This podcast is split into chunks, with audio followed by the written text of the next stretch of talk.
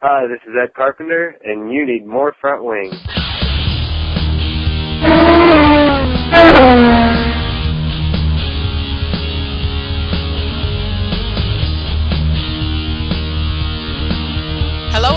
To another More Front Wing podcast. I'm Steph Wallcraft, joined by my co-editor Paul Dalbey, which tends to happen, and uh, we're also joined this week by George Phillips of OilPressure.com as we prepare to lead into the 98th running of the Indianapolis 500, and we've brought George back to defend his title as the Indianapolis 500 trivia champion, and uh, to see if Paul can can scratch and claw back at that, and uh, and possibly have the opportunity to wear that crown for for the coming year. But we also have a jam-packed show for you, for you today. Uh, lots of, of great information and in interviews.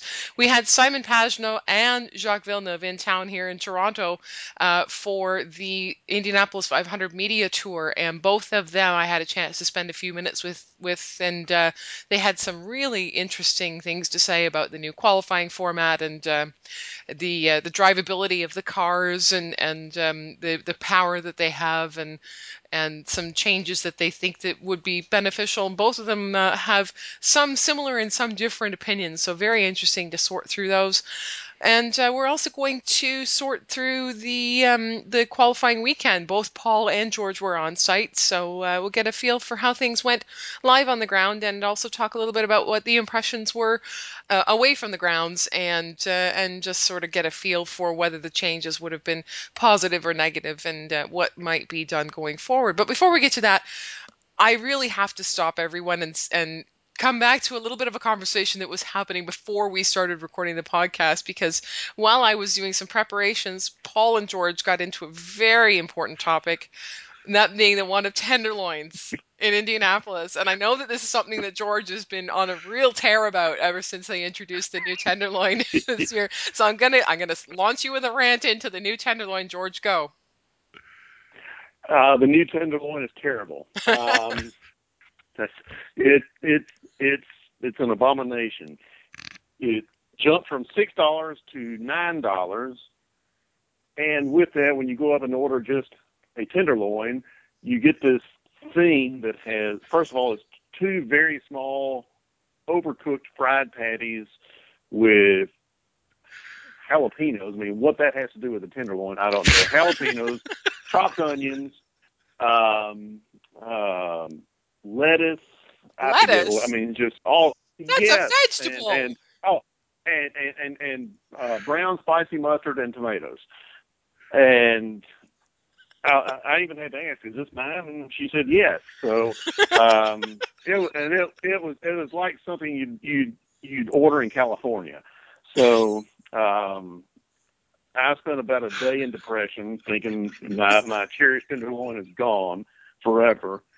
And lo and behold, I happened to be in turn two on Saturday before the uh, the Grand Prix started, and I saw the Indy Grill, and I noticed theirs were only seven dollars. I was thinking, uh oh, maybe this is it. So I went in, I went up and asked, and they said, no, it's just meat and bun. And I looked at it, it's like, great, that's it. And lo and behold, oh, and plus, it was wrapped in foil, where the other one's just sitting in this disgusting basket. So um, the old style tenderloin is there, but you got to know where to look for it. Uh, the in, they're in the thing, the stands called uh, Indy Grill, and if, it, if it's seven dollars, it's the old style. If it's nine dollars, it's the one to stay away from. Well, there you go. There's the inside scoop on tenderloin straight from the expert. And if you could hear him over Paul and I killing ourselves laughing, then more power to you. that was one of the best rants I've heard in a very long time. Oh, I can do better. oh my gosh. All right. So Can let's. we just stop it there? no, we have to actually talk about racing. So, why don't you um, start, Paul, if you can gather yourself together and tell tell us what things were like live on the ground for qualifying this weekend? well, really, I thought it was kind of a a, a tale of two days from a it, from a um, the standpoint of, of the buzz created at the at the facility. Saturday was dead. I mean, th- there's just no other way to to describe it. From Saturday morning until Probably until the the late afternoon rain shower. I mean, it was just dull. There was no excitement there. There was no energy in the in the entire stadium. There were about I don't know 18 or 20 people in the stands. It was just dull. um, and then after that rain shower, that I don't know what was it, three o'clock, three thirty, somewhere in that ballpark, it finally started to get a little bit more exciting when the whole um, call it, if you want to call it bumping, if you will, when that all started with the, the, the, the regular line and then the withdrawal line or the express lane or the fast checkout or whatever you want to call it lane, that's when it really finally started to pick up and, and felt like there was something going on here that we needed to pay attention to. Sunday, on the other hand, felt like it was just a in your face right from the very beginning. And once things got going with qualifying at whenever it was 10:30 or I think they kicked it back to 11 o'clock because of the temperatures. Once that got going, it just felt like it was nonstop from there on. You qualified 33 through 10. Then they took a an hour or so break, and then they came back with the fast nine, and that was action for 45 minutes. But then the day was over. Mhm. But uh, you know, the Sunday I thought had a good cra- quote unquote good crowd comparatively. Uh, I would say it was equal to maybe a little bit stronger than what the traditional pole day crowd has been the last several years. Uh, I so if the goal was to make Sunday a better crowd event, I think they I think they did the job there, but they certainly did it by taking away from the other day crowd because there's no other way to, to slice it than to say the crowd on Saturday was abysmal. Now, granted, it was cold. It was very, very, very cold. I, I think when we got to the track Saturday morning about 8 o'clock, if it was over 40, it wasn't much over 40. Uh, and I made the comment to, to our friend James Black. I said that, you know, compared to the 1992 race that I sat through and George sat through, 1992 felt like a tropical paradise compared to what we sat through Saturday morning. It Hmm. was it, it was a three to four layer type of day. It was that cold. Wow. Thankfully, thankfully the wind wasn't blowing. If the wind would have been blowing, I I, I don't know that anybody would have shown up. Did it, I hear was that cold. did I hear correctly that Firestone was actually monitoring the the air and track temperature and wasn't letting they they weren't letting cars out until they reached a certain point? I believe that's correct. The number I heard several times was that the combination of, of the track temperature and the air temperature needed to be 100 degrees. Uh, I think when we got there, it was uh, sub 90. And, Mm. and finally, within a couple hours, I think they started maybe an hour or so late.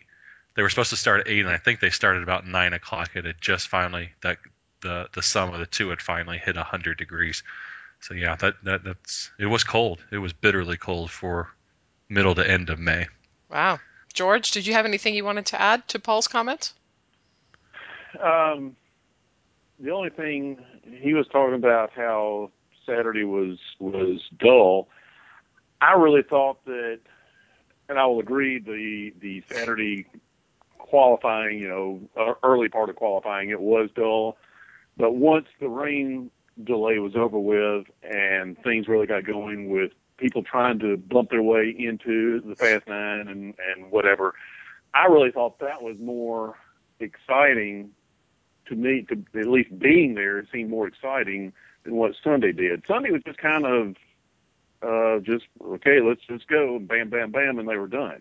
Uh, everybody just ran one time. There was no strategy. There was a lot of strategy that was playing out on on Saturday. That to me, and with the two the two lines going, that to me, I thought was more much more intriguing than just sitting there watching them uh, take their one shot on Sunday. Uh, but he he's right in that the the crowd was much much better on Sunday than it was on Saturday, and he's also right that the weather was just just brutal on on Saturday. which contributed, no doubt. I think the thing that added some intrigue to Saturday from the outside where I was, I spent the whole weekend up um, in at, at Canadian Tire Motorsport Park, which was not all that long ago known as Mosport, following the uh, Victoria Day Speedfest weekend up there. And by the way, quick mention for um, Spencer Piggott and Scott Hargrove, two pro Mazda drivers who both competed in the uh, the oh gosh, this series has a really long name and I'm not going to get it right, but it's like the Ultra 94 Porsche GT3 Cup Challenge powered by Michelin or something like that. Anyway, Porsche GT3 Cup cars racing at, at Mosport. And um, Scott Hargrove swept both races for the weekend. Took it right out from all the regular guys. It was quite something to see. He was he was right on top of it all all weekend long. So um, it was it was quite something, and they were very pleased, obviously. So uh, if he if he runs into a financial ceiling in the open wheel world, then he probably has a promising future in sports cars. um, anyway, so from being up there, that's where I was while I was trying my best to keep an eye on Indy 500 qualifying, and they had screens on that were showing it, so I had I was able to somewhat monitor the television coverage and. Uh, the key thing that stood out to me on Saturday that added intrigue that wouldn't always be the case was just the fact that Kurt Busch was not there to attempt to get himself back into the fast nine in the afternoon once he was bumped out. And and there was that period of time where it was will he won't he? Um, and then eventually he was. And and so that sort of suspense of waiting for that to pan out seemed interesting. Um, on Sunday, I think the thing that that uh, I wanted to bring up was I, I think Paul, you tweeted at one point on Sunday that you thought that it was sort of anticlimactic to run uh, the 33 to 10 qualifying in the morning when the temperature was lower and the speeds were higher, and then um, and then have the fast nine later in the day when it was warmer and the and the speeds came in mostly a bit lower. Although I think Carpenter kind of smacked that all around, didn't he? Um, and I I thought to myself at the time that I should mention that that didn't come across on TV at all because you didn't get very much coverage of of the uh, the 10 to 33 qualifying and and there certainly wasn't much emphasis given on what speeds had had, had been done. And so I really didn't see it like if, if you weren't sitting at the track all day it wasn't something that crossed your mind at all. So I thought uh, that was worth bringing up Yeah, I, I think I, that's a good point. I, I don't think that did come across on the TV, but certainly being there in the stands, the early part of the morning session, so call it maybe 33 through, I don't know, 23, 22, 21, somewhere in there, almost every driver picked up about a mile and a half an hour Mm. um, from from their Saturday run to their Sunday run. But then you could see as the track started to warm up, it started to slow down. And then we had a few guys that, that kind of came in where, where they were the day before, and a couple guys that even came in below. But in the end, you- ended up having Juan Montoya, Juan Pablo Montoya, who had a great run on Sunday and actually qualified faster, I think, than the second and third place guys in the Fast Nine. It, it just seemed like the track had slowed down in that afternoon. So the people that were there in the in, in the stands, you saw this buildup of speed in the morning, and people started thinking, are we going to see a lot of 231s, 231 and a half, 232? But generally, the track had slowed down. And I think there were some people that were disappointed that we didn't see a little bit bigger numbers in that fast nine than what we ultimately did. Like you said, Ed went out there and, and hung it all out and put up a great speed. But other than that, uh, there weren't a whole lot of uh, of eye-opening speeds. I didn't feel in that top nine, and and that's where you're really looking to see see some of your your, highest speeds. I would think. You know what? That just sells the top nine or the fast nine format to me because it gives a it, if you cram all nine of those runs into um, a period of time where the track conditions are going to be more or less consistent, then I think you're giving all those guys a, a fairer shot at at uh, being on equal footing for for getting the pole. So the more I think about it, the more I actually kind of like the format because uh, it it treats the whole thing in in a way that's fair, and I don't really see it as being a, a big deal if the numbers in the fast nine are not as high because as long as it's communicated to newer fans why that's the case, I think it's something that's easily explained away. And people that have been watching the Indianapolis 500 for years are used to that. Yeah. It, it, it very rarely did the field ever line up in speed rank from 1 to 33. So it's not unusual to have somebody further back qualifying faster than somebody ahead of them. Uh, so from that standpoint, I would agree with you. That's right. I, George, I don't know you- that there's. A, One thing, Let George jump jump in. yeah, go ahead. Well, one thing that uh, about the so far as the uh, 10 through 33, you know, they started in reverse order. So Buddy Buddy Lazier went first, and on like that. And so you did have those that were in the back of the field run in cool conditions, but the those that just barely made the top nine or barely did, uh, failed to make the top nine, like Ryan Hunter-Reay, he goes last almost on Sunday, and how many spots did he drop? 8 Mm-hmm. ten, something like that. Mm-hmm. And uh, and that I think that has to be just due to the um, the warmer conditions. Right. So that yeah, that's the opposite of of the effect of cramming in the fast nine is that when you have that longer drawn out um, session to do the rest of the field earlier in the day when the conditions are much more changeable, is that necessarily fair? Right. Yeah. You know, I want to go back to something George talked about uh, when he was saying there was the strategy uh, when we got in the last call it 90 minutes of the day. That that strategy really was interesting, and I totally agree with George. I thought being there, I thought that was a very intriguing strategy and something to follow. Who's going to be able to bump their way into the top 10? I'm sorry, the top nine. Who's going to be able to defend themselves? Uh, who's going to take the chance to withdraw their time. Which, by the way, I still don't know that that was understood. Even as it was happening, I don't think it was well understood. Uh, I found out standing down there at the line by talking to Derrick Walker and Brian Barnhart themselves that once you go in that line, your time you have to run and you have to withdraw that. So you can't go into that line, uh, wait for somebody else to to uh, to run, and then if you decide you don't need to, you can't back out of that line without withdrawing your time. According to Brian, the only way you can get in that line and not withdraw your time is if the track is closed before you get you get a chance to present yourself. I don't know that that was ever explained either. Um, Well, not in a forum that we saw, but that doesn't mean that the teams didn't know about it. No, maybe the teams did know, but but again, I don't think any of the fans knew. I think that's something that's that was would have been important. I don't think the fans in general knew because I I didn't know really until the day before. I don't think about the whole two line system in the first place. Mm. I think that I was did, I did not know about it until I didn't know about it until Saturday. right. Yeah. I was up there all day Friday. Right. But where where I was going with this though is that that that as George said, that last hour to hour and a half was very intriguing of trying to bump their way in. Something we haven't talked about and didn't play out this year is if we had 35, 36, 38 entries, now you also have bumping to get into the back of the field because you then you only lock in 10 through 30 and row 11 is where all the bumping occurs. So now you would have bumping to get into the fast nine and bumping to get into the field. To mm-hmm. me, I feel if that was the case, both of those going on at the same time, I think it would be too much going on.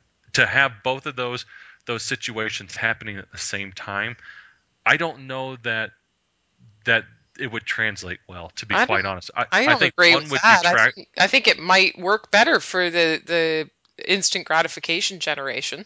I, I think they would. I think they would detract from each other. To be honest, Hmm. I, I think I think you would have one guy going out, you know, spending three minutes out there on track trying to bump into the top nine, while somebody else is waiting, and then they go trying to get into the the top 33. And as those bounce back and forth, I, I feel like you lose a little bit of the drama uh, of, of one of those from the other. I don't agree. I think it would make for two interesting stories to follow individually. If they were going on individually and separately, but as they're kind of intermingling and mixing together, I I, don't have a problem with that. I don't think it would that be hard that be that hard to follow, especially not if the TV people were on top of it. George, are you trying to jump in? No, but um, I think it, I would like to at least experience that once just to see. Paul may be right, but I would I would like to just see how that plays out and see if we can you know multitask and tell see if those things if we can keep up with that because it is a lot to keep up with. But uh, you know you got graphics everywhere, so Yeah. um, you know I I I think it'd be um, I'd like to at least see what it would be like one one time. I think it would be fun. Um, we had someone write in, and this is somebody who also contributed a trivia question, so we'll hear from him twice on the podcast. Forgive me, I'm probably going to butcher your name, Dan Bordencatcher. says uh, he was frustrated because he felt like he had to pay twice to see what was done last year in one day. Is that a fair comment? Uh, I think uh, I think it's a fair comment. I I really think that, except for the uh, TV coverage, the TV exposure they got, I really think it could have all been done in one day. And you're talking about one action-packed day, if that's the if that's the case. Mm-hmm. Paul, different opinion, same opinion. I, I think the the benefit still of having two days is still there. Um, last year it worked. It it played out that way because there was no bumping and they spread it over two days. Uh, you know, last year we we spent the second day, uh, which was bump day at the time, watching Michel Jourdain run around trying to find five miles an hour, and he never really had a chance. He, he never really had a prayer of doing it, so it it was pretty much a lost day. If we had again 35 36 cars going i think you have a different story as it played out yeah i, I can see his argument uh, but I, I still I'm, I'm not ready to jump on the, the boat that says we can do this all in one day. I think especially so long and, and i heard Curt Cavin talking about this at length last night. As long as abc is committed to or espn is committed to broadcasting both these days because both of these days got fairly decent ratings. It was a point 0.9 and a point oh, a 1.2, I think, uh, which are good rated. Those are, are better than most IndyCar races get, especially when they're on not on network. They're twice as what they get when they're on network. So you're getting that exposure, and I think that exposure is, is critical for the health of these teams. And the more time you can put them in front of the public, and especially the, the point Curt brought up yesterday was fantastic, was on that first day specifically – you know, you weren't focused just on the Helio Castroneves and the Scott Dixons and the Ryan Hunter-Reays, but you got good coverage of, the J.R. Hildebrands and the the Pippa Manns and, those people at the back of the field who uh, JR's not at the back of the field, but the whole field that uh, oftentimes gets lost in the shuffle. And, and, to be quite honest, a lot of times, even during the, the broadcast of the race, some of the times, the only time these guys get mentioned – is if they crash, and and that's just the, the the hard reality of it. When the 23rd place guy falls out of the race, unless he crashes, they probably aren't going to cover it. So I th- think this was a great opportunity for them to get a little bit of exposure for their sponsors, which helps sell the sport and bring in, you know, makes an easier sell to additional sponsors. Say, hey, look, you're getting you're getting this exposure during during qualifications. I don't think you get that if you do this all in one day. Fair enough. Well, one driver who was a big fan of the new format is Simon Pagenaud, who said uh, from a driver's perspective, he found it very exciting, very stressful, which, you know, if a driver is stressed out, you know, I guess it's not a positive for the driver, but the drivers recognize that that makes for great entertainment for fans. So we, we spoke earlier to um, we spoke on the Indy 500 Media Tour Day about that and a number of other topics. And he also shared a very personal insight into uh, why he decided to honor Ayrton Senna with his his uh, tribute helmet this month and exactly what Senna meant to him and the influence that he had on his life. And it was uh, it was very um, powerful for him to talk about it, and it was really great of him to share that with us. So let's hear now from Simon Pagenaud. Welcome back to Toronto. Thank you, thank you. Yeah, they always seem to send you up here. I think it's because you speak French, and they think that there may be our so, yeah. Toronto journalists who speak French, which is yeah, not really not always true. the case. anyway, as long as people love me, that's yeah, we're very happy to have you always. So, um, middle of the second row. Are you happy with that? Yeah, very happy. Um, you know, there's always more in the car, so uh, yes. I think uh, we may have been able to compete for the. Mm-hmm. Well, we did actually. So yes. you know, you're gonna be happy. I think it's. Uh, it's very, very good. The team's done a tremendous job. It's uh, it's been a great year for us. Uh, Schmidt Peterson Motorsports is becoming one of the top team, yeah. and uh, the car is really good. So really fast. Honda's been uh, really awesome. I mean, the engine, the new bit, uh, the new twin turbo is is, I would say, just as good or better than the Chevrolet. So yeah. it's, uh, it's awesome. Great. Um, what did you think of the new qualifying format for this year?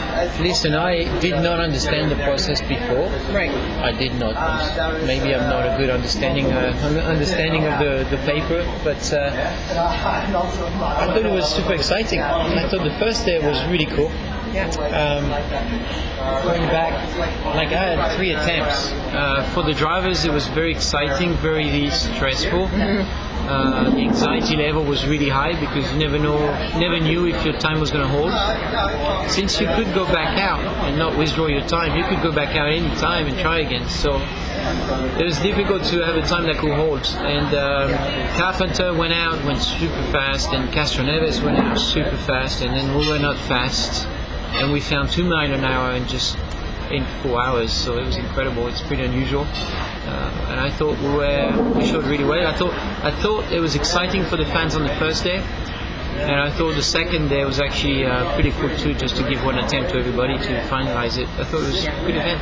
Yeah, great. Uh, you've talked a bit about how well the team is, is gelling this year in particular. Are you getting along well with Mikhail and there's a chemistry in the shop good right now? It's very good. Mikhail is, uh, you know, he's very professional. Um, he's had some good experience before with Formula One. He's, he's, he's been driving big cars before, and uh, he's coming up to speed really fast.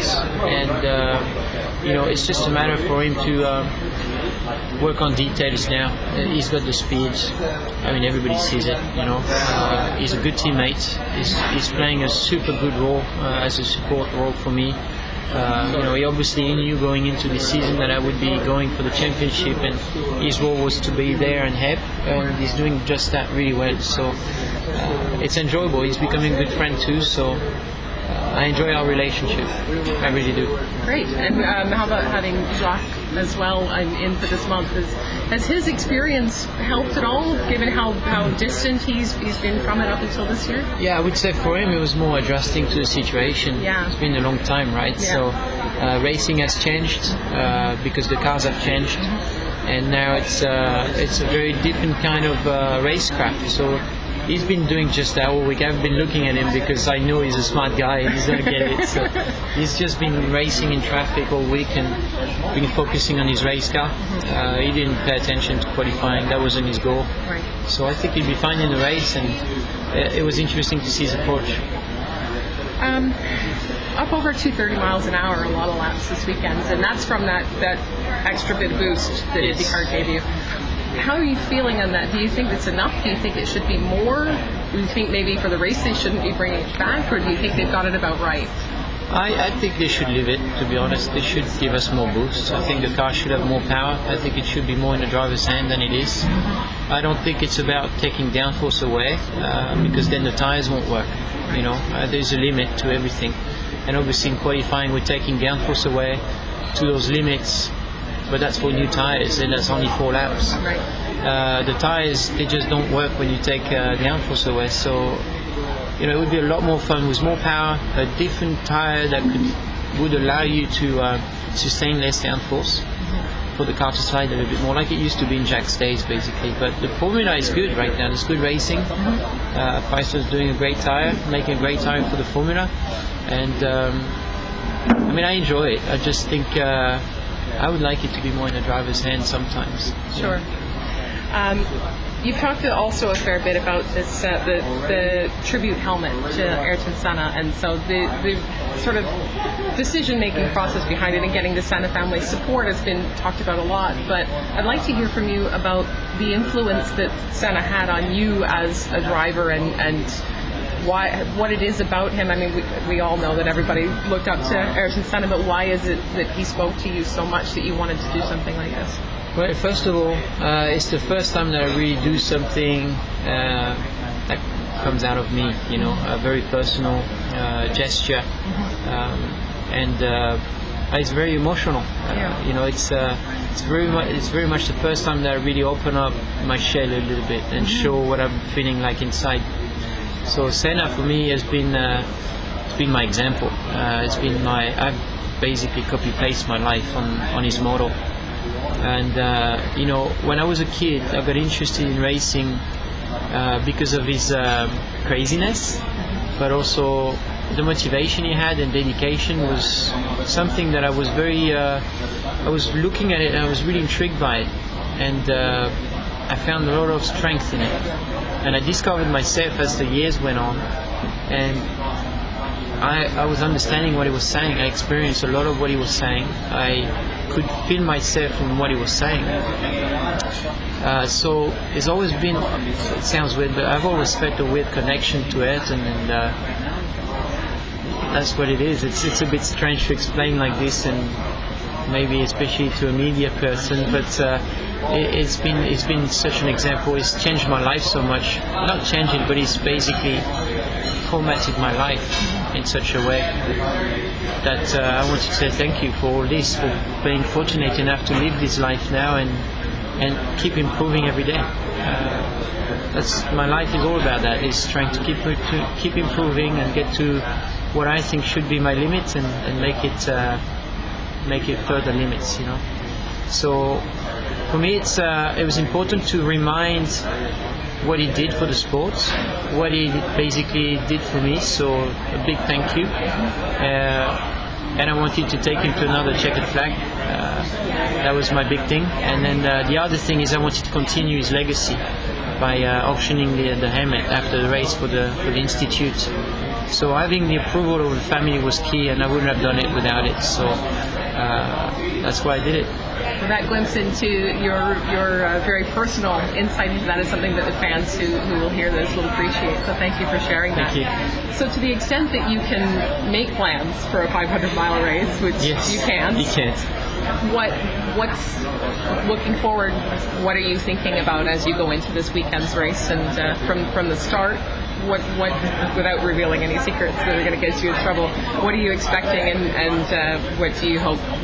I mean, well, as I'm, win, of course. As I'm. Uh, discovering myself more and more, I realize that um, there's a lot more in me, uh, and I need to uh, let it out of myself, which is what I did at the Indy Grand Prix. Uh, it's really coming out right now. Um, so I'm going to keep doing what I'm doing. I'm going to be more aggressive. I'm going to be uh, um, trusting my talent more uh, without being pretentious, but uh, I'm going to be trusting that more. So my attitude is going to be to trust my mental capacity to sustain uh, high intensity for the whole whole event. And I'm going to go out and I'm going to race straight away as hard as I can great. That's wonderful. Thank you very much. Thank you. And uh, best of luck on Sunday. Thank you so much. Always great. Great to hear from Simon, and it was uh, very good of him to share that that very personal. Uh, insight into into the way that his mind works and the connection that he felt with Ayrton Senna early in his driving career. And uh, it's funny because after we finished the interview, I, I got up and I started to I, I thanked him very much for his time, and I started to walk away, and he kind of stopped me and he said, "Did that seem too weird to you?" For for me to be that personal and I said no that's it was it was perfect. It's exactly the sort sort of thing that fans are clamoring for. They're desperate to have this more personal connection with you guys and what it is that you do and why you do it and uh, so I thanked him again for for sharing that uh, that very personal moment with us and and uh, he was very he seemed gratified by by my positive response and uh, and uh, was was happy and smiling as I walked away. So it was it was nice to have just that that little moment of a glimpse into the mind of an IndyCar driver, and uh, and I hope that we get to have more of those in the future. So okay, guys, guess what? It's trivia time. Are you ready? All right, I got Wikipedia fired up. no cheating. All right. So um, we're kind of doing this uh, whose line is it anyway style. I'm just kind of making the rules up as we go along, and that's probably why George is going to win again. But I'm not gonna. No, I mean we'll award one point for every every answer. Uh, some questions may have more than one portion to them, which may have more than one answer.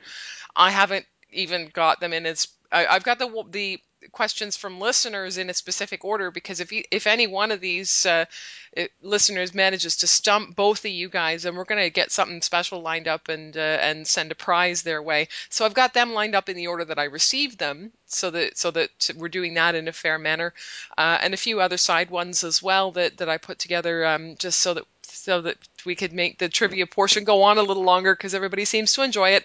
So I'll just kind of award points where it makes sense, and we'll see where we are at the end. And I apologize if the questions are in v- varying uh, difficulty because I just kind of threw them together again in the order where they arrived. And so, so luck of the draw. So let's try to find a random way to uh, to get this started here. Whose birthday is closest to Memorial Day? I don't actually know the answer. George, when's your birthday? October. Paul's is September. September. That would be you then. You can go first. Can I defer? Yes, I'll, I'll give you that. I will defer to our guest. Okay, there you go. Let's see if that makes a difference. This will be interesting. Okay, so longtime supporter and listener of More Front Wing, John Hendricks, has our first question, and uh, he asks, "How many jets are in the fountain in front of the IMS museum, George?" Oh, dear God. I have no idea. I'm I'll just eight. Eight. No, that is not correct. Paul, you gonna steal the 33? point? Mm, yeah, I'll give you half a point for that. Thirty-three small ones and one large one is the answer, ev- evidently. So uh, I think I think you're close enough to to. Sorry, John, you you're not gonna get the stump on that one because that was that was pretty tough. So um, I can just I want to know why he knows that. Did he actually go count them? Well, I don't know. Maybe it's in some trivia book somewhere. Don't ask me. Well, I actually thinking about it, I should have I should have thought of that, but uh, it's something I've never known. Mm. I, And I'm I hate there. to tell you, I, I didn't even know there was a fountain there. No, I'm certainly going to have a look at it when I'm there on Monday. so um, we're back to uh, to Dan Bordencatcher. I'm sorry again if I butchered, butchered your name. This one's to Paul. We all remember the duel to the finish in 1989 between Al Jr. and uh, Emerson Fittipaldi. However, Raul Boesel was in third place at that time. How many laps down was he at the finish of the race? Mr. Boesel driving, I believe, for Rick Galles, the number 30 Domino's Pizza entry that would the following year be piloted to victory by Arie Luyendyk, finished five laps down in third place that year. That is not the answer that I have. And I checked two sources on this, George. What? Yes, it is six. It is six. Did he lose another lap? Oh, that kills me. All right. okay, so George has just jumped into the lead by half a point. But you're right. He, he- you're you're right. He was driving that Domino's pizza car, so good good job there. But sorry, that doesn't count. No, you you can slap in all the side knowledge you want, but if you don't actually answer the actual question correctly, I can't help you. Sorry. And let me correct myself though before I do uh, fail to get the point. That was not for Rick Galles. That was for Doug Shierson, not for Rick Galles. I got ahead of myself. Take your half point away for giving false information. I get All it right. back for Well, it's clear. superfluous inf- information. I mean, he's just showing off. That's right. He totally is. That might be the only half point I get. so, George, um, this next question is from my friend Howard Cohen, who's a fellow Canadian, and he wants to know who was the first Canadian ever to race in the Indianapolis 500. Ooh, Mm-hmm. was it? Uh, was ew. I don't think it was. Um, I don't think it was Uncle Jacques. Talk it through. Uh, no, it was way before that. Have to get all. Who wants to be a millionaire? Is that your final answer? Yeah, I, um, uh, I, I'm thinking it was around the end of around 65. Mm. but um, it's probably even before that. But eesh, Gonna need an answer soon, George. No, go, I, I give up. Paul? Yeah, I don't think it was Villeneuve either, but I would say, uh, just to throw an answer in, Jacques the Elder. Nope. Wow, Howard wins. We're going to Wow. get you a nice prize, Howard. Billy Foster was the first Canadian ever to race in the Indianapolis 500. He finished 17th in the 1965 race, George. You were awfully well, close. I did. I, I had I had the race. Yep, you sure did. So, Howard, we're going to get something nice sent your way. I'm going to get that to you, and it'd be easy for me to deliver it to you because you live not too far from me. So, we'll get that taken care of post haste. Thanks very much for playing. We'll continue going through all the submitted questions uh, just because why not? It's fun. Um, so, no points for anybody on that one. So, George is still in the lead by a half point. Ooh, the suspense. So, Paul, from our friend Alan Stewart, three Indianapolis 500 drivers have called New Albany home. Who are they? I'll give you one point for each, which is almost kind of not fair because two of them are pretty easy, but that's fine. Two drivers, drivers or winners? I'm sorry, I didn't. Three Indianapolis 500 drivers have called New Albany home. Okay, well, I, I'm assuming two of those are the Rahals. Uh, Yes. I thought they were actually from Hill, uh, Hilliard, uh, but I'll, but I'll put those in as my answers. hmm Uh, Graham and Bobby. Who else would have been Ohio? Uh, I'm thinking other Ohio drivers are Sarah Sarah Fisher and Sam. Neither of those were from Columbus area. Uh, I'm gonna have to pass on the third one. George, you have it? I was going to guess Sarah, but um, no, I don't have it. Nope. Well, Bobby and Graham Rahal do tend to list themselves as being from New Albany, Ohio, so those two are correct. Roscoe Oh, Sarles. whoa. Oh, were you about to get it, George? No, no. I, I, I thought Brian Hurd is from. He's originally from Ohio, but um, Ah, well, this this last one's tricky because Roscoe Sarles, who late raced in the 500 from 1919 to 1922 and finished P2 in the 21 race, is from New Albany, Indiana. Womp womp. Tricky. Wow, that was Mm. kind of sneaky. Yeah, it was. That's fine. You That's got all right. I still got two out of- points off it. Yeah. Good enough. Exactly. So, Paul, you're now in the lead. George, All let's see if we can do something about Hmm. that. I'm sensing a uh, non-partial jury here. It never is. Yeah, It's I not know. anything different. We're just having fun. stop complaining. You're in the lead. George, our friend Sam Klein wants to know Danny Sullivan is the only driver to spin and win at the Indianapolis 500 in 1985. Name the driver that spun twice and finished second Who's this question for? Me or George? for George. Man, these are tough. hmm Spun twice in a second. This is a really tough one. I'll give you the year. Uh, okay. That might help.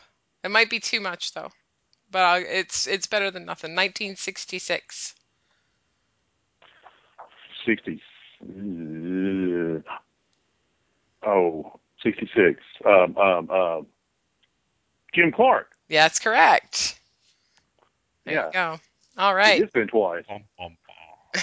Paul is still in the lead though. Oh, Okay. Yes, so from Raymond Hando, Will Power will be making his sixth Indianapolis 500 start in car number 12 this Sunday. Which former IndyCar champion is he tying for the most Indianapolis 500 starts in car number 12? Starts in car 12. You said a former Indianapolis 500 I champion? said for IndyCar champion. A former IndyCar champion. Oh my goodness. Uh, who else would have driven car 12? If we want to be particular, we can say IRL champion.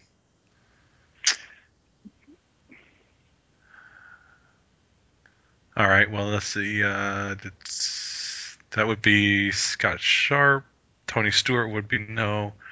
Buddy Lazier drove 91 all his years. Greg Ray drove two. Jill DeFerrin. I know this Uh, one. Ay, ay, ay. You're need an answer, Paul. For, and he's specifically who drove car number 12? That was the question? The who is Will tying for the most Indianapolis 500 starts in car 12? He's making his sixth this weekend. Somebody else has also entered six times in car 12. Who is it? Good Two. grief. Too late, George. Buzz Calkins. Correct. Paul, are you Wow. going to go bang your head against the wall now for not knowing that? I am, especially since that's the one guy I didn't list as a champion. He was, he was the very first IRL champion. He and Scott Sharp. I said Sharp. I missed Calkins. Well, they they, they tied. So there you go. All right, George. From our friend DZ. We all know that Firestone was the first tire manufacturer and first American manufacturer to win the Indy 500 in tires in 1911. Name the second tire maker based in the U.S. to win. I'll give you a an extra point if you can give me the year. Wait, repeat the question. I'm. uh, It's, So it's Firestone- too easy. Firestone was on Ray Harroun's car in 1911, so they were the first tire fa- manufacturer to win. Who was the second? Right. Based, he says based in the United States, so I'm going to assume that that matters. Well, uh, my first instinct is to say Goodyear, but I'm, I'm thinking there must be some obscure tire in the. You're right, there tweens. and so you're incorrect. Paul? The only other manufacturer I can think of that I think is one would be Dunlap, but are they are they they sound American? Oh, you mean Dunlop? Dun- well, yes. It is I think I think they're I think they're British. Are they, It's not Dunlop. B.F. Goodrich in 1915. Uh, Yeah. So no points for anybody for that one. Wow, you guys are low scoring this year. Where are we at? Paul? You're up next, aren't you? Yeah. Yes. Okay. Uh, we're into the the few questions that I dug up now. What year did the use of seatbelts become mandatory? Oh, I just heard this not too long ago. Um, seatbelts are mandatory. Kind of blows my mind. It seemed like it was fairly late. Um, I want to say it was into the fifties. Eh, George? um, yeah, I'm thinking it was. I know fire suits weren't mandatory until like '59, I think. Um, golly, seatbelts. I'm going to say 1948. Just Number I a I found, the year I found was 1963. Woof. I know. They were going fairly fast by then. Oh my goodness, Guys were rear engine cars by then. George, we're not doing too well. No, you're really not. No, we're not. But George is still leading by half a point. So, Which really, which is really all that matters. well, I've got a potential two point question for you here, George, for the next one. In 2002, with just over a lap remaining, we all know what happened between Paul Tracy and Helio Castroneves, but name the two drivers involved in the incident that created the kerfuffle. Ooh, very nice wording. Oh, I'm thinking Buddy Lazier Give you one point for that one. And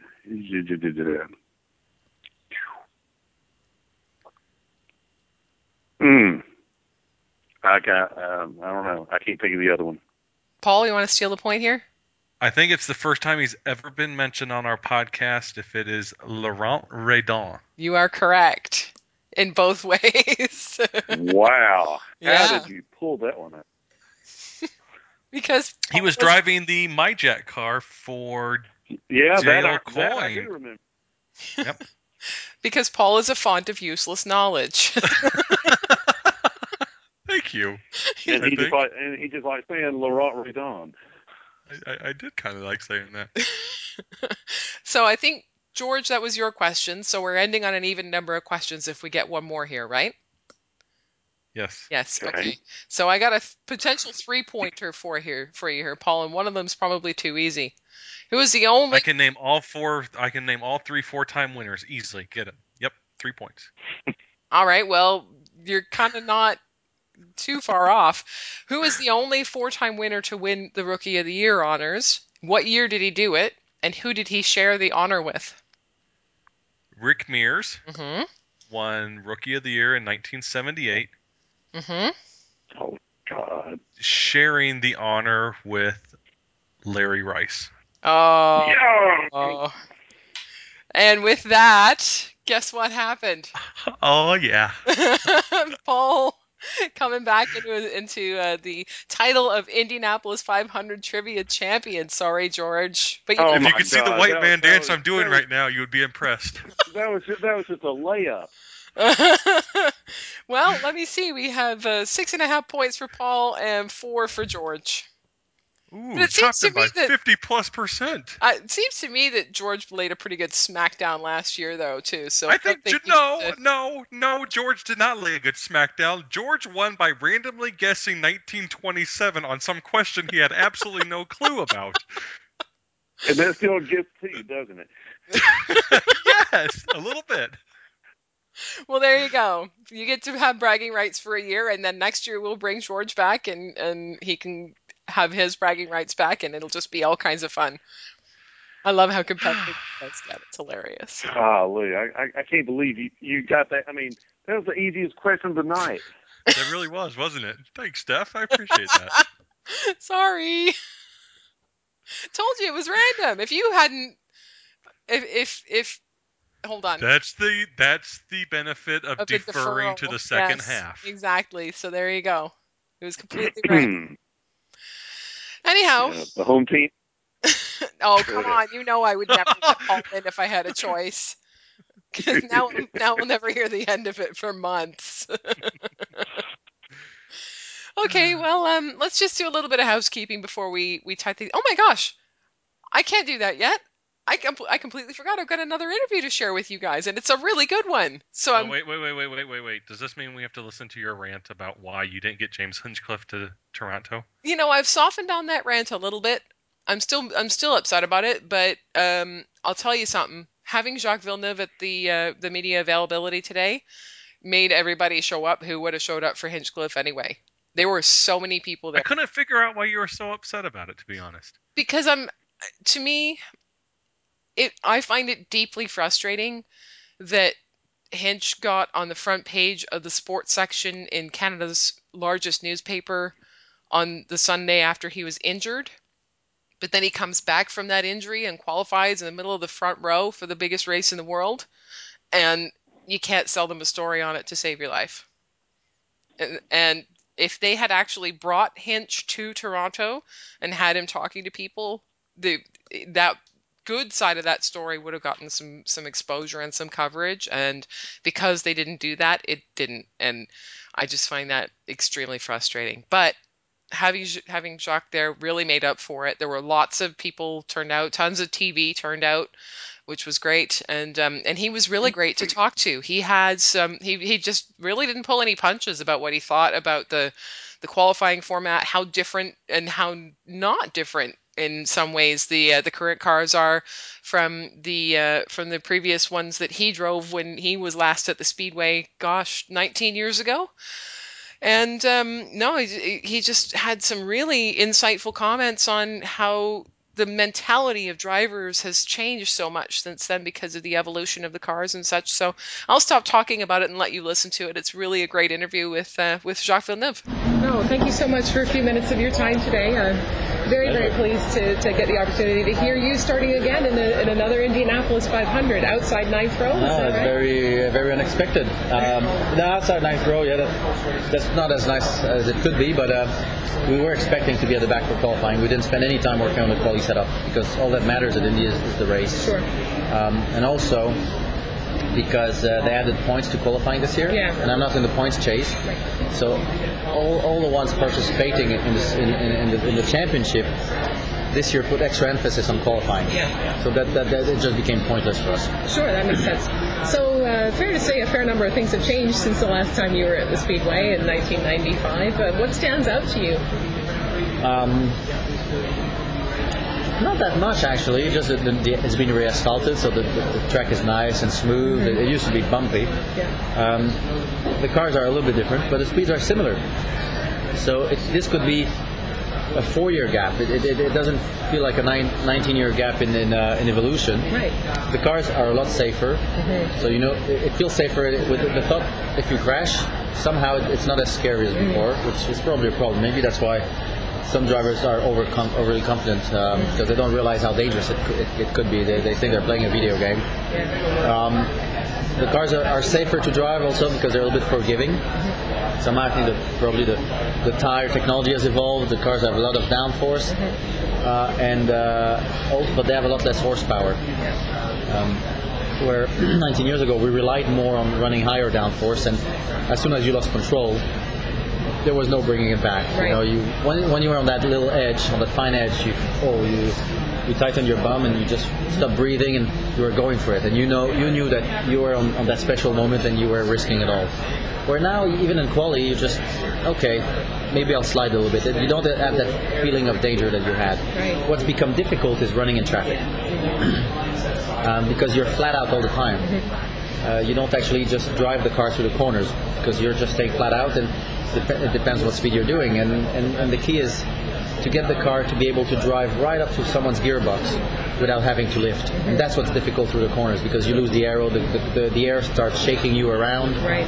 Uh, and if you manage to get a car that works in those situations, that, that's that's when you'll be able to make the moves. Right. So, how how's your feeling on the uh, bringing up the boost for qualifying, just to get that jump in speed to bring those numbers Should up? be even then- bigger than yeah. that. Uh, we could do with more, um, and, and even in the race it should be more. So, Yeah. oh yeah, um, it's it feels like more power would be more fun. right. And the more power there is, I think it's it starts making a difference between the good and average drivers. Sure. Well, like normally we say the, the boys from the men. Uh, now we can say that because there's also a girl driving, but as a, as a, as a meaning, uh, you know, it's, it's, Yeah. it's very telling. And with the lower power, you don't, it doesn't really make the difference anymore. It's easy to go, it's easy to, to run flat out, but then it becomes difficult to run in traffic, and that's when people get caught out.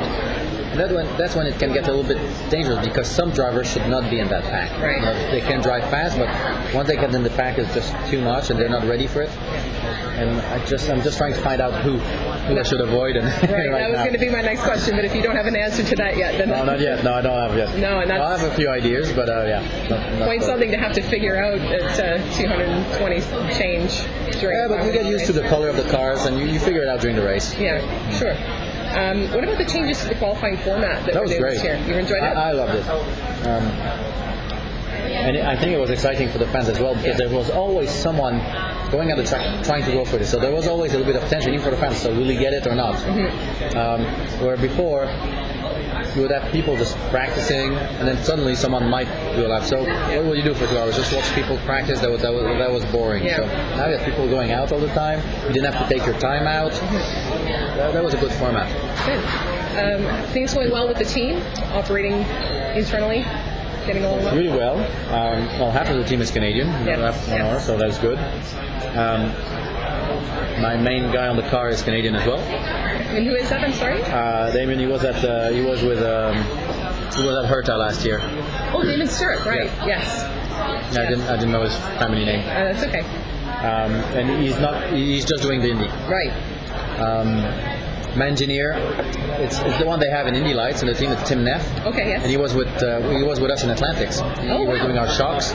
okay. and then he went on to do uh, um, to engineer Blundell in IndyCar and so on. So a lot of, but it's, it's nice to go back to, uh, to to the roots in a way. So it's been very easy to to um, to gel. And I also have one, one guy on my car who who was uh, working on my car in the IndyCar days as well. So it's, it's you know it's it's, it's, it's nice to, to have this, this group. Yeah, it- it's working well. So is it almost a sense of coming home, coming back to all these people that you've known for all these years, and Yes, um, definitely being at the brickyard, uh, the Indy 500 at the brickyard, but also being in an open wheel car. yeah, I I feel at home when I'm in a race car, when I'm racing, anyway. But, but there's a little bit extra for an open wheel car. So, some people have questioned your motivations, being sort of older than, than the average IndyCar driver, and uh, And I'm really angry because there's an older guy than me. Yeah. When, I, when, when Lazier was announced, I was really angry. Because, you know, I I was really wanting to be the the grand the, the granddad there, but I'm not.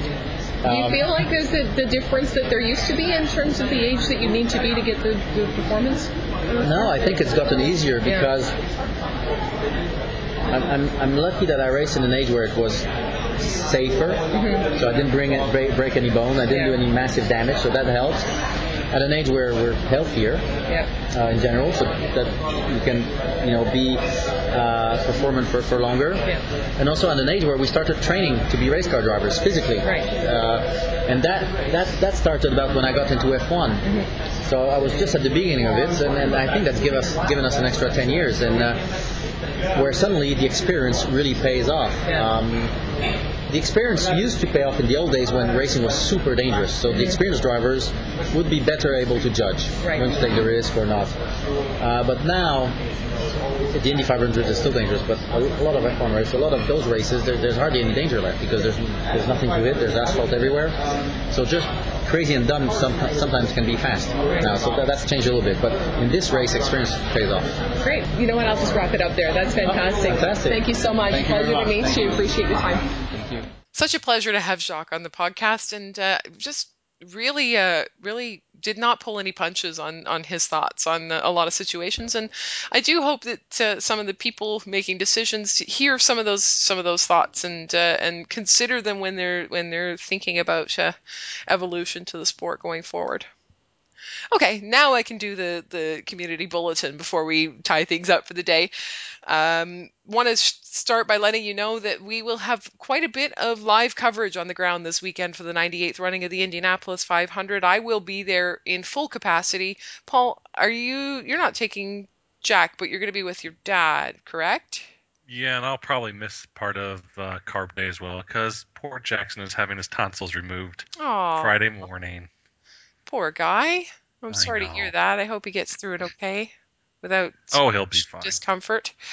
Um, but yeah, you, I know that you uh, you and your dad have some special moments, as so many families do, for the uh, the day of the Indianapolis 500. But I'm sure that you'll we'll hear from you here and there. of Um, course. And John will be around as well this weekend, and uh, not only joining us in our coverage, but also promoting his book, Hard Luck Lloyd. Uh, we will have a review of that up very shortly and on, on morefrontwing.com. And uh, also want to let you know about some book signings that he'll be doing over the weekend. He'll be at a cocktail reception at IMS Museum on Friday night, Carb Day night. Um, I've got the, the invitation right in front of me, so let me get the exact times here. It's from 6:30 to 9:30 at the Hall of Fame Museum, and um, he and Gordon Kirby will be there signing copies of their books and uh, meeting and greeting with fans. So uh, if you have a chance to get to that, that would be awesome. And once you're done there, Paul and I are both going to be going from there straight over to the Carb Night Burger Bash up at 96th Street Steak Burger, of course, to join uh, Curt Cavin and Kevin Lee as they raise money for um, Indianapolis area charities. Hope to see you there because that's always a great event and a great chance to catch up with with IndyCar fans. And on Saturday afternoon at the Memorabilia Show at the Speedway at 2 p.m., uh, John will also be on site with copies of his book and uh, signing there as well. So if you're going to be there at that time, please do swing by and uh, pay him a visit and and uh, pick up one of the books. It's a great read and a great way to learn more about so uh, one of the Speedway's great drivers who really didn't get the credit for his talent that he deserved in his time. So. Uh, very interesting stuff. One other event that I'm getting to for the first time in Indianapolis that I'm really looking forward to is the Yellow Party uh, that's thrown by Ryan Hunter-Reay and the team at Andretti Autosport to raise money for rais- racing for cancer and uh, the Little Red Door and a number of other cancer benefiting charities. Of course, Ryan Hunter-Reay, having lost his mom to cancer, is put, puts a great deal of time and effort into fundraising for cancer-oriented charities. And so I'm looking forward to getting to that event and um, just taking a look around and seeing what it's all about because I've never been to one. And uh, I understand that there's um, meet and greet with drivers and silent auctions and live music by the band live. And um, yeah, I just I think that uh, it'll be a great event and something I've wanted to get to for a long time. So I'm really looking forward to that. Um, anything else I've missed, Paul? There's a, is there a tweet up? There must be. There is, and if you give me just half a second, I'll tell you exactly when that is. Organized go and ahead booked and- out by Pippa and uh, the the lovely Amy of IndyCar Mom That is correct. through yes, the Indy is. fans tweet up uh, fan page. That, and that and and that will be Sunday morning, race day morning at 9:30 a.m. in the Pagoda Plaza. So directly behind the the uh, pagoda is where that will take place. so probably in the same spot that we were at for the Grand Prix of Indianapolis. If you Correct. to be there for that, so. Um, where we kind of were was behind the pagoda, just kind of gathered around one of the planters. The uh, if you're facing the pagoda, almost at the the bottom left. So, um, yeah, looking forward to seeing a whole bunch of great IndyCar fans this weekend and uh, great race. And you know, it's the Indianapolis 500. How can it not be awesome? Anything else that you want me to address, Paul, or that you want to address before we go? I think we've covered it. Looking Okay. forward to a great race. Absolutely. And we'll be back next week to wrap it all up and uh, look forward from there to the very quick turnaround to the uh, Chevy Dual in Detroit. And so um, looking forward to that as well. But let's not get ahead of ourselves because there's still Indy and uh, we're all looking forward to it. So we'll be back afterwards. But until then, if you need IndyCar news and views, get a grip with more Front Wing.